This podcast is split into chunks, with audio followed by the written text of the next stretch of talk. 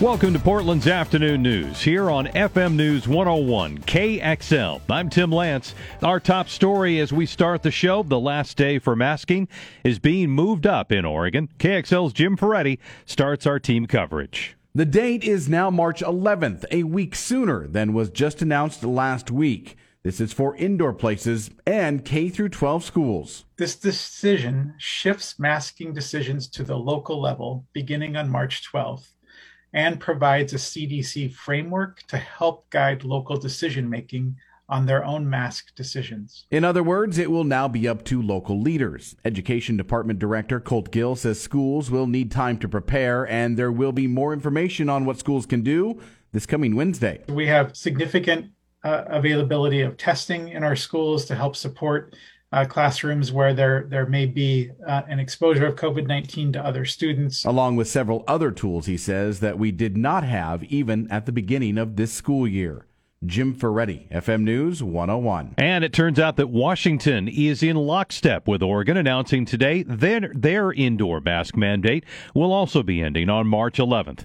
KXL's Nick Miller continues our team coverage. Washington Governor Jay Inslee says this includes schools and that the new phase of the virus is focused on empowering people to protect themselves. Uh, we can do this because we are uh, significantly declining the activity of the virus in our state. But he says more announcements are on the way. That's going to be a plan that will assure that we have adequate uh, availability of vaccination if another variant comes back, that we have adequate PPE if another variant comes back, Inslee says those plans should be announced later this week or early next week. A press release this morning says masks will still be required in some places like healthcare settings, and that the state's Department of Health will have new guidance for schools to help them prepare for the upcoming changes. Nick Miller, FM News 101. And now 405 on FM News 101 KXL.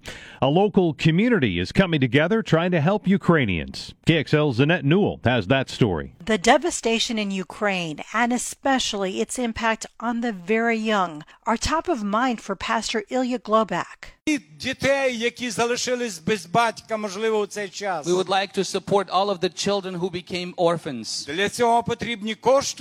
Therefore, we need finances for this. Using the power of the pulpit to raise money with a vigil at Ukrainian Bible Church in Fairview, thousands of miles away from Ukraine, where many of this Oregon Church's members trace their families. I would like to see everyone who is caring for our Ukraine today Наші брати і сестри будуть випроводні. you can find out more on our website, kxl.com. Annette Newell, FM News 101. Well, police say two more people were shot and killed over the weekend in Portland, taking us to 19 homicides in the city since the beginning of the year.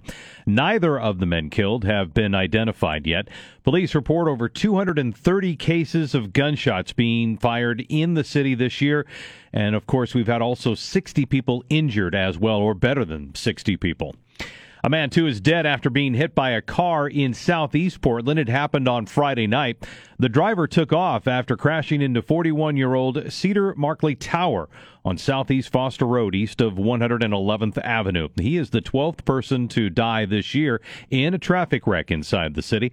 Police have not described a the vehicle that hit him in this case. Of course, final day of February, yet the heavy rains and winds have shut down the three ski resorts on Mount Hood for the entire day.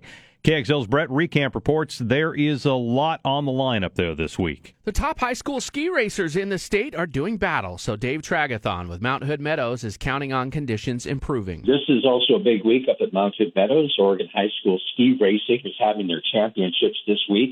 So we're looking forward to getting back up in the mountain, grooming our runs, getting everybody ready to go for state. Dave says even though some of the moisture falling on the mountain is rain and not snow, the precip is good and the mid mountain base remains over 100 inches, which should mean they'll be skiing all the way up until perhaps May. This so called Pineapple Express with heavy rains and warmer temps is making for dangerous avalanche conditions to the north of us in the Cascade Range throughout Washington and British Columbia. Brett Reckamp, FM News 101. And I'm Tim Lance here on Portland's Afternoon News. It's 410 on FM News 101 KXL.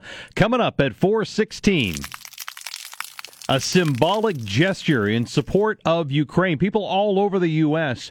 pouring out Russian vodka. Only thing is, there's not a lot of Russian vodka on our, our shelves. So what is it that we're pouring out? And then it clearly appears to us just anecdotally as of a piece of their desire to continue to move on uh, on the capital. We're going to be talking about escalation in Russia's war with Ukraine. It's part of the five things you need to know today.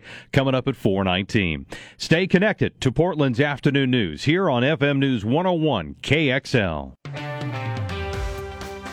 We've got all the news you need here on Portland's Afternoon News. I'm Tim Lance on FM News 101 KXL. Thanks for being here. Hey, uh, Jeff, have you heard this uh, about the, this news about the um, governors in Texas, Ohio, and New Hampshire in response to Russia's invasion of Ukraine ordering that state retailers pull off of their shelves all of the Russian vodka that they have. I have heard that. Yeah, and this is not the only example. That happened over the weekend. That's not the only example of uh-huh. Americans using vodka as a way to show their anger over what Russia is doing right now.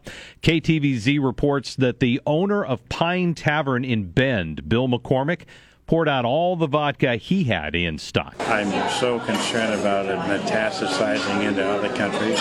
And should they go into a NATO country, we and other NATO nations are obligated to jump in and defend them, which could be a major war between two nuclear powers.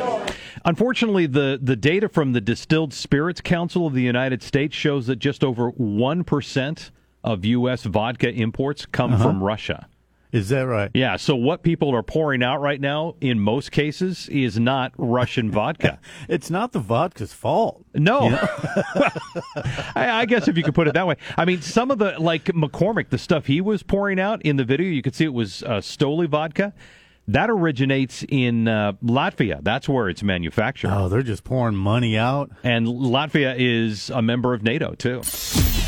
It is time now for the five things you need to know today. Brought to you by Mayton Real Estate, luxury service and exceptional results. Mayton Real Estate. Number five. TikTok rolling out a longer video length limit for users, and that starts today. Creators on the app will soon be able to upload videos as long as 10 minutes. The previous limit allowed users to upload videos only up to three minutes in length. Number four. The investigation into the Capitol riot, it still has a ways to go, according to some. Washington, D.C.'s top federal prosecutor telling the Washington Post there's no end in sight for the investigation of last year's attack on the Capitol. It is the biggest probe in the history of the U.S. Justice Department. Number three. President Biden is getting set to deliver his State of the Union address. That'll be tomorrow night you can hear it uh, here on KXL starting at 6. The crisis in Ukraine will get top billing as Russian forces continue their invasion. Mr. Biden confronting weak public approval ratings right now. He's going to attempt to reset his presidency during that primetime address. Number 2. A celebrity chef, meantime, cooking for Ukrainian refugees at the Poland Ukraine border. The founder of the World Central Kitchen, Jose Andres, says Polish citizens are making sure Ukrainians seeking refuge are fed and get the supplies they need when they cross the border. And now, number one. The U.S. will continue to find ways to help Ukraine defend itself despite Russian threats. The Pentagon today saying the risk of escalation continues to be on the shoulders of Russian President Putin. You want to talk about escalation? Let's talk about escalation. Mr. Putin is the one escalating escalating this and continues to do so. Satellite images on Sunday showed a Russian convoy approaching Kiev, but the Pentagon assessed that they are still outside the city's center at this point. And those are the five things you need to know today.